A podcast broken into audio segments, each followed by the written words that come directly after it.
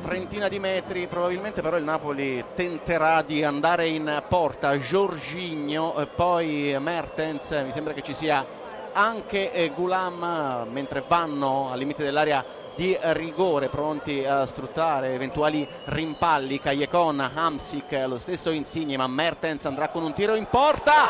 Rete! Che gol! Dries Mertens sul calcio di punizione sotto alla traversa non ci arriva Skorupski raddoppia il Napoli 24esimo Empoli 0 Napoli 2 Mertens si riscatta